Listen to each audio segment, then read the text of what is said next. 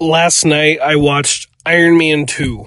Now, this movie gets kind of a bun rap, and I've certainly been guilty of that before. I don't think that it's the strongest entry to the MCU by any means, but it's still a fun, enjoyable film. It still has a number of sequences that work pretty well for me. Now, it's important to note that in this, Tony is feeling that he is about to die because he cannot figure out how to uh, to save himself. You know, he's using, uh, I mean, basically the very tech that gives him the power and abilities to be Iron Man is also killing him. It's saving his life while killing him slowly, and as a result, I think we get what is going to be the only and closest entry in the MCU, at least as long as Robert Downey Jr. is involved, to the Demon in a Bottle story arc from the comics, where he does seem to have a bit of a problem with alcohol, but it at the same time seem pretty contained, especially because you don't really see that problem uh, before or after this movie. It's really just contained to this one movie.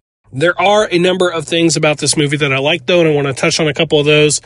The racetrack suit, I think a racetrack suit, yeah, that works, but the racetrack fight and the suitcase suits, I always like those. I think that's a fun sequence. I like the way that he has figured out how to put at least a lower level tech Iron Man suit into a suitcase, and the visual of that going over him was pretty cool. Of course, we get a larger role, the largest role to date of Nick Fury. He's in a handful of scenes, uh, more or less giving Tony pep talks. Uh, Black Widow, great addition to the movie. I really like her character here, and I love the reaction to her when Tony finds out whom she really is. Side note, in the third act battle sequences, when her and Happy Hogan go to Hammer Tech's building and have to take out all the security guards. I think it's hysterical the way Happy takes out one and is all proud of himself and then sees all the different security guards that the Black Widow took out. Absolutely great scene. I like the action in that scene, but that moment for me is just hysterical. Of course, Rhodes finally, finally takes the War Machine armor. Not, I'm not a huge fan of the look of it prior to it getting tricked out by Hammer, but I like the look of it after that point because you know it's pretty classic War Machine at that point. Uh, the scene where Hammer is telling Rhodes all the different stuff he can put into the suit, I think, is pretty funny, including the his super missile, the ex-wife as he calls it, which later they try to use him as a total dud. Uh, just the entire movie is Stark putting down Hammer, Justin Hammer, and I think that is pretty funny. And I really enjoy the big third act battle. It's it was fun to watch.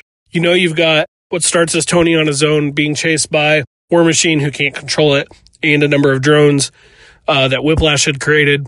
And eventually, Black Widow is able to reboot Rhodes' system so that he can be in control. Now you have War Machine and Iron Man together, and there's that cool shot where they're, they're talking with their mask off, and they both kind of go back to back, put down the mask, and then face all the drones. I, I think that's great Iron Man action. I really enjoy it. It does kind of suffer a little bit from uh, from the hero facing a v- version of themselves as the villain that the first movie does. Now, in the first movie, not as big of a deal, but in this movie, they end up fighting Whiplash again, who, yeah, has the whips, but he, it does end up just in a giant Iron Man style suit, just like the Ironmonger did in the first one. And that does feel a little repetitive. Thankfully, the villains are a bit different in Iron Man 3 when we get to that point. But all in all, yeah, I would have it lower on my list of favorite MCU films if I were ranking them, but fun movie. Enjoyed myself watching it for the two, two and a half hours, however long it was.